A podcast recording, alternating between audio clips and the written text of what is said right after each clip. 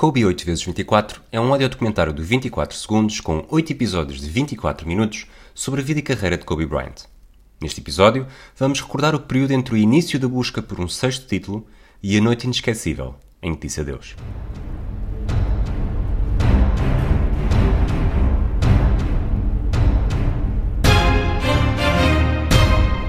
Kobe Bryant ia fazer 32 anos. Acabara de cumprir a 14ª temporada como profissional e tinha cinco títulos pelos Lakers em Los Angeles, imitando algo que só Karim Abdul-Jabbar, Magic Johnson e Michael Cooper tinham conseguido. A história da NBA tinha um espaço cada vez maior reservado para Kobe Bryant, mas não era suficiente. Em 2010, Kobe Bryant não se limitou a igualar os melhores na história dos Lakers, ou superar Shaquille O'Neal. Entrou numa elite restrita, de alguém que consegue vencer com mais do que uma geração, com e sem ajuda.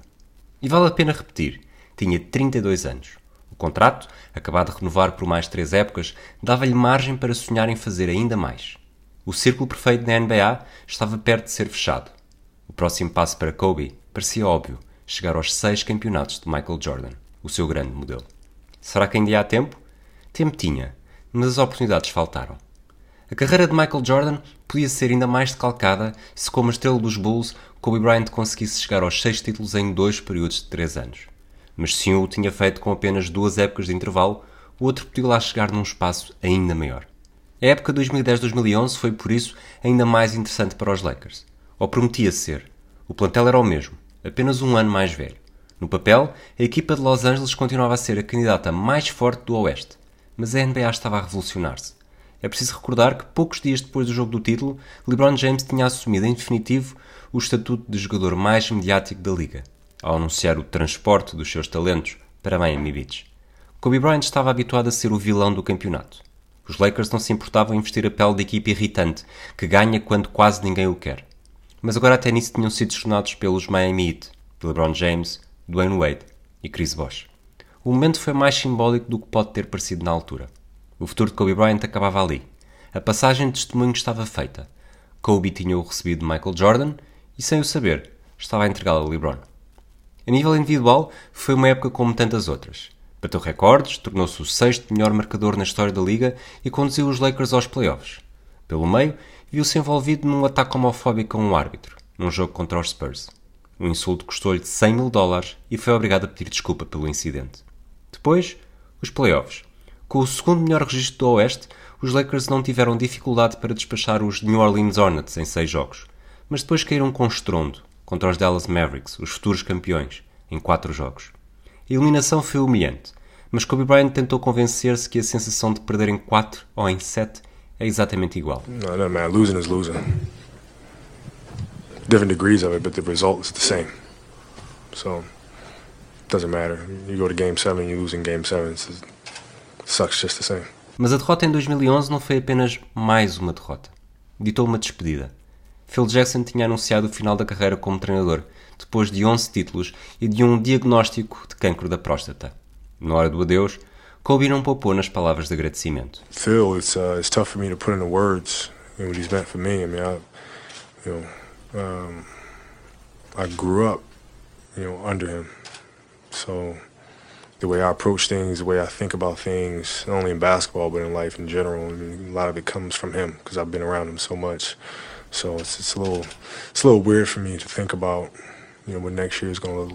Os Lakers eram até então uma fortificação praticamente inatacável, mas o castelo estava prestes a ceder por todos os lados. A saída de Phil Jackson, substituído por Mike Brown, foi o primeiro passo, mas o que deixou verdadeiramente marca foram os problemas físicos de Kobe Bryant. A euforia apareceu antes do arranque de uma época encurtada para 66 jogos, por causa de um lockout, mas o acordo para a troca de Chris Paul foi vetado por David Stern, então o comissário da liga.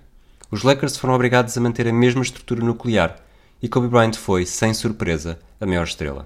Em campo, só falhou oito jogos, mas teve praticamente a temporada completa a recuperar de alguma mazela. Alterando a metáfora, o corpo de Kobe Bryant era um navio que estava a começar a meter água, e por cada buraco que se conseguia tapar, havia outra a aparecer. Mas havia algo que continuava no topo da forma: a mentalidade. Sozinho, Kobe conseguia carregar os Lakers às costas. Terminou com uma média superior a 27 pontos por jogo e esteve perto de ser o melhor marcador da temporada, mas perdeu para Kevin Durant.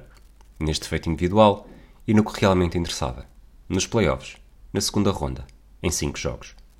O fracasso no recrutamento de Chris Paul em 2011 e os maus sinais dados nos playoffs motivaram os Lakers a agitar as águas na NBA. O adepto dos Lakers, Nuno Aguiar, explica como, na teoria, o verão de 2012 ia contribuir para a equipa passar de um contra-torpedeiro de 3 quadrados para um porta-aviões. Mas na prática, foi tudo menos isso. Lembro muito bem do verão em que Steve Nash e Dwight Howard vieram para os Lakers. Foi um momento importante porque aconteceu menos de um ano depois do David Stern ter vetado a vinda do Chris Paul para LA. Ainda hoje penso no que essa equipa seria. Bom, Chris Paul não veio e os Lakers perderam pela segunda vez seguida na segunda ronda dos playoffs. A equipa era lenta, antiquada e Kobe parecia em baixo de forma. Portanto, com Nash passei meses a celebrar a chegada de um dos melhores bases de sempre, que embora velho continuava muito produtivo, com bastantes assistências e extremamente eficaz no lançamento, e com Howard, um poste no pico da carreira, provavelmente um dos 5 melhores jogadores da NBA. O melhor maestro de sempre do pick and roll, com o melhor finalizador possível. O que é que podia correr mal?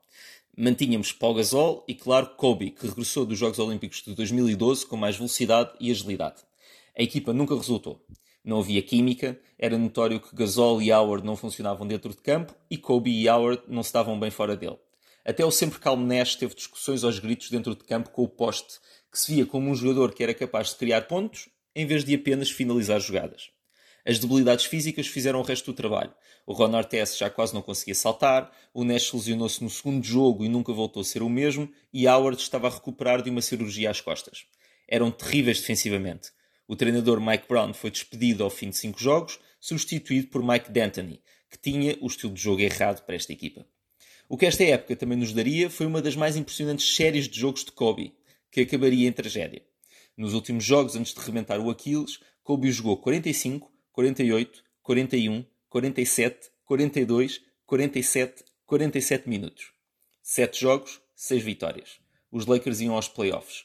A jogar como base, além dos pontos, acabaria a igualar o recorde de assistências até esse ponto na sua carreira, que, para todos os efeitos, acabou com aqueles dois lances livres marcados quase a chorar. O resumo de Nuno Aguiar é perfeito, mas talvez peque pela racionalidade. Vamos recapitular o contexto. Kobe Bryant tinha 34 anos estava a caminho de terminar a sua 17 temporada na NBA, depois de um verão onde tinha voltado a ser campeão olímpico. Naquela noite de 12 de abril, contra os Golden State Warriors, fazia o jogo 78 na temporada, com uma média de 38,6 minutos. Os Lakers estavam a lutar por um lugar nos playoffs, e Kobe não podia, nem queria, descansar. Dois dias antes, tinha feito os 48 minutos completos. Completos mesmo, não tinha falhado um único segundo na vitória em Portland.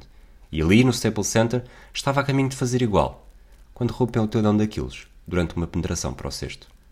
Estava quase com 45 minutos de jogo. Tinha marcado 32 pontos. E os Lakers perdiam por 2. Kobe mal conseguia andar. Coxou para o banco, coxou de volta para a linha de lance livre. E, sem tremer, converteu os dois lançamentos, antes de cochear novamente na direção do balneário. Kobe tinha dado tudo o que tinha, e o que não tinha, para um objetivo. Os Lakers iam estar nos playoffs, mas para a sua maior estrela, o futuro era uma incógnita. E foi com lágrimas nos olhos que falou aos jornalistas no final do encontro. Kobe, are you convinced that it, they told us probable torn Achilles? They're going to do an MRI. Are you pretty convinced that's what it is? Yeah. What, what did it feel like, Kobe? Was it a pop? Yeah, I felt like I got kicked. You Can you just take us through what, what you remember about it? No, no, not much really to take you through, man. I made a move that I make a million times, and it's popped. Do you feel that all the minutes you've been playing may have contributed to this? Oh, who knows? Who knows? I mean, it's all it's all necessary, and um, you know, it's just a freak situation, I guess. You've had a pretty unbelievable career. Is this the biggest dis- disappointment of it, considering all, everything that was involved? Yeah, by far. You, know, you work so hard, you know, to put ourselves in a position where you know we control our own fate, and yeah, I certainly have done a lot of work, um, you know, to prepare myself. And it's just, uh, it's just shit luck. Kobe Bryant estava arrasado, mas ao mesmo tempo já olhava para o que vinha aí. But if anyone's going to get through this, probably you, right? Oh man, shit. I was really tired, man. Just tired in the locker room. upset and dejected and thinking about this mountain, man, to overcome. I mean, this is a long process, you know. And wasn't sure I could do it. Then, you know, your kids walk in and you're like, you know, I gotta set an example. you know, daddy's gonna be fine. I'm gonna do it. You know, work hard, just go from there.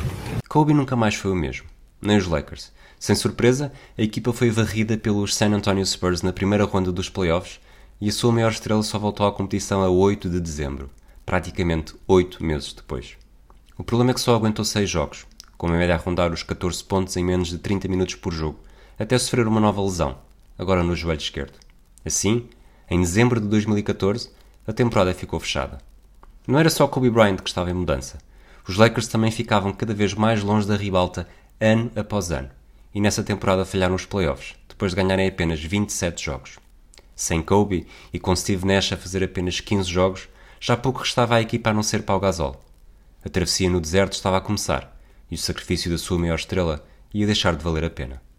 Pouco mais restava para as últimas temporadas do que bater recordes, e a época 2014-2015 foi perfeita para isso. Os Lakers voltaram a ficar muito longe dos playoffs, com 21 triunfos, mas havia marcas para alcançar. Lembram-se de Kobe Bryant ter sido prematuro na chegada à NBA, certo? Estreou-se com 18 anos e 72 dias. Pois a 15 de janeiro de 2015, numa derrota em Cleveland contra os Cavaliers de LeBron James, tinha 36 anos e 145 dias, tornando-se o segundo jogador na história a viver mais dias na NBA do que antes de lá chegar. Mas aquilo que chamou a atenção de toda a gente aconteceu praticamente um mês antes, a 14 de dezembro. Foi a noite em que superou Michael Jordan e que se tornou o terceiro melhor marcador na história da NBA. Michael Jordan for third all time, and now a single free throw away from becoming the NBA's third all time leading scorer. Jim, probably not the pageantry most people wanted to see, but effective nonetheless and appropriate because not only did his first point come from the free throw line, but he scored many more points from the free throw line over his career than Michael Jordan has. Kobe's a great player. It's really an honor to be here now at this moment to see history. He deserves everything he gets, and, and, and I think it's really classy for the Minnesota Timberwolves to stop the game and allow him to have this moment that he so richly deserves. Com 41 jogos em duas temporadas, menos do que em qualquer uma das épocas da carreira, Kobe Bryant percebeu que estava na hora de tomar uma decisão. Tinha 37 anos, um currículo de lesões cada vez mais recheado, e os Lakers estavam longe de ser os Lakers que o tinham levado à glória. A equipa estava cada vez mais jovem e qualquer ambição que pudesse existir por um sexto título obrigava uma mudança de ares. Era demasiado tarde para isso. Kobe Bryant ia terminar a carreira com cinco títulos, nos Lakers. Os Golden State Warriors eram os novos donos do Oeste e não havia cenário possível para abrir uma janela de oportunidade.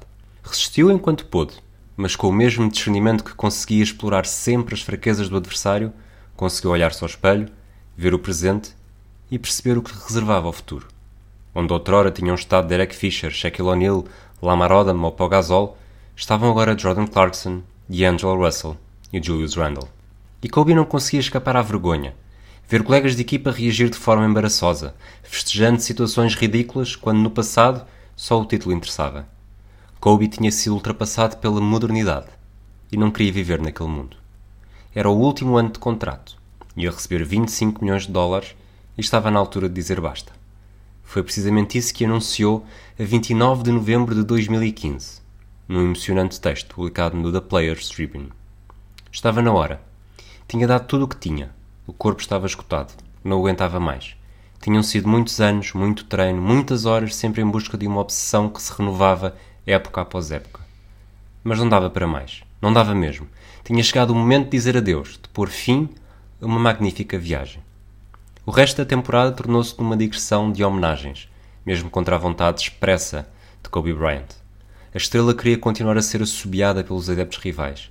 Queria sentir que nada tinha mudado, mesmo que os Lakers estivessem a caminho da pior época da sua história, com apenas 17 triunfos. Mas a grandeza deve ser reconhecida. E foi isso que aconteceu, noite após noite, em cada canto da América. Mesmo nos pavilhões onde tinha sido tratado de forma mais hostil nas primeiras 19 temporadas da carreira, foi acarinhado, recebeu prendas de todo o tipo e não conseguiu fugir ao carinho dos adeptos, nem mesmo em Boston. A cidade que poderia ter todo o tipo de motivos para o odiar, a estrela dos Lakers, natural de Filadélfia, foi uma das primeiras paragens. E naquela noite fria de dezembro, fez questão de receber Kobe Bryant de forma calorosa. And at the other forward, 6'6 from Lower Marion High School, playing his final game in Boston, number 24, Kobe Bryant. E, finalmente, o dia chegou. Quarta-feira, 13 de abril de 2016. Os caprichos do destino tentaram desviar as atenções da última noite da carreira de Kobe Bryant. Por uma enorme coincidência, naquele mesmo dia, à mesma hora, no mesmo estado, os Golden State Warriors podiam bater o recorde de vitórias da fase regular, estabelecido pelos Chicago Bulls em 96. Adeptos e jornalistas pareciam divididos, mas 24 horas depois deixou de haver dúvidas. O Staples Center transformou-se na capital de Los Angeles, dos Estados Unidos, do mundo. A estação de metro mudou de nome para Kobe, e muitas horas antes do início do jogo já a cerimónia tinha começado, com centenas de pessoas a deixarem mensagens de despedida à porta do pavilhão. Depois, lá dentro, o corte tinha os números 8 e 24 gravados em honra da vedeta da noite. Magic Johnson fez questão de apresentar Kobe Bryant e não teve qualquer pudor em revelar quem era afinal o melhor jogador na história da equipa. Kobe Bryant has never cheated the game. He has never cheated us as the fans. He's played through injuries, he's played hurt, and we have five championship banners to show for it.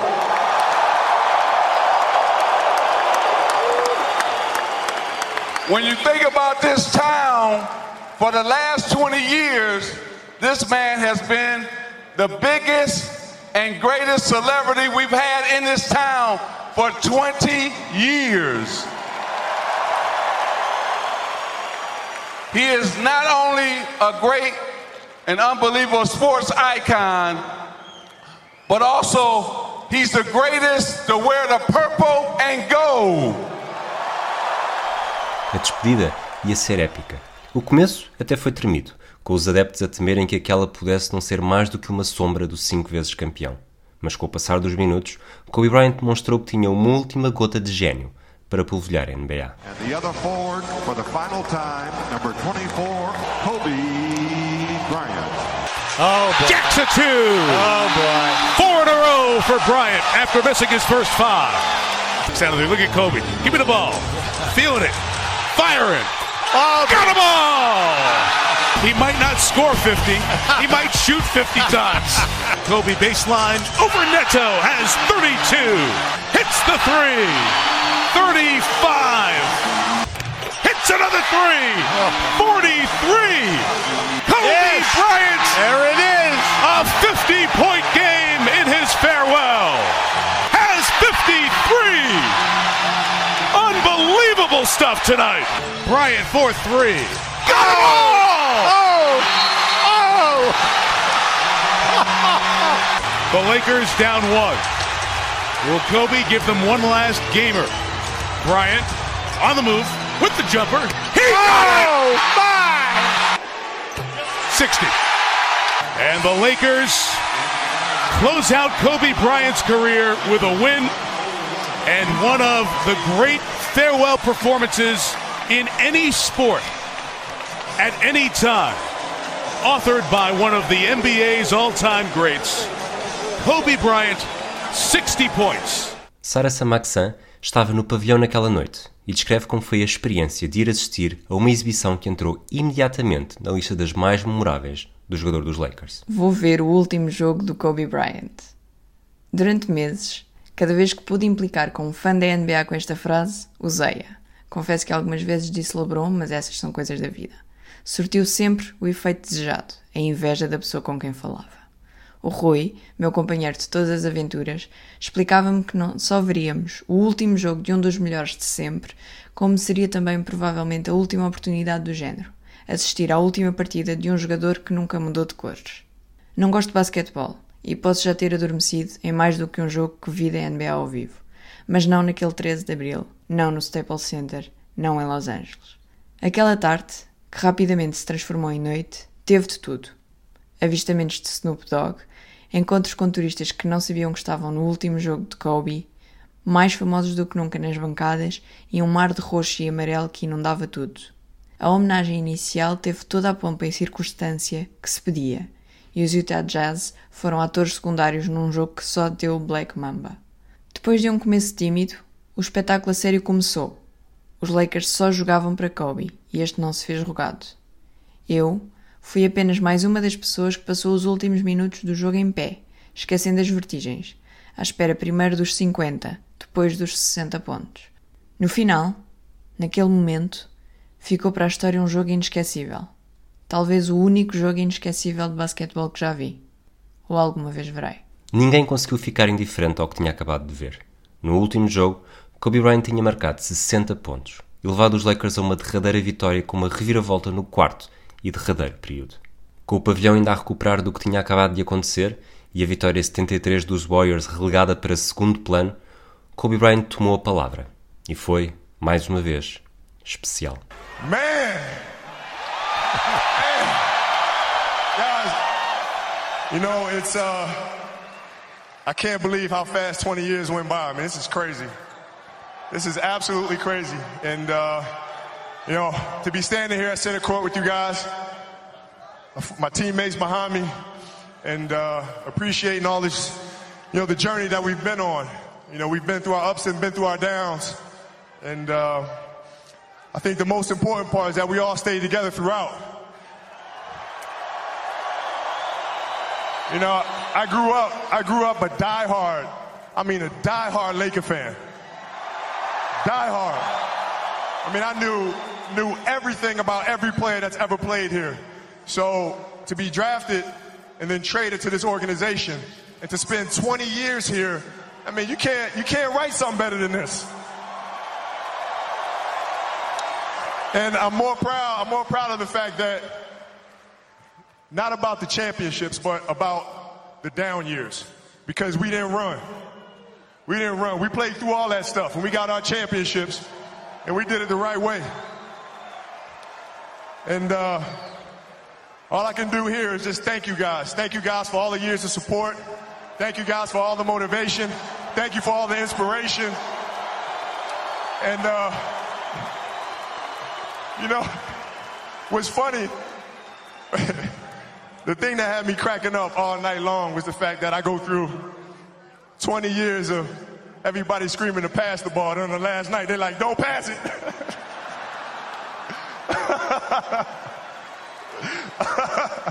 this has been this has been absolutely beautiful, you guys. I can't believe it's come to an end. Um, you guys will always be in my heart, and uh, I sincerely, sincerely appreciate it. No words can describe how I feel about you guys. And uh, thank you, thank you from the bottom of my heart. I, God, I love you guys, and uh, I love you guys. And uh, my family, to my family, my wife Vanessa, our daughters Natalia and Gianna, you know, thank you guys for all your sacrifice. You know, for all the hours I spent in the gym working and training. And Vanessa, you holding down the family the way that you have. I, I, I can't, there's no way that I can thank you enough for that. So, yeah, from the bottom of my heart, thank you. And uh, what can I say? Mamba out.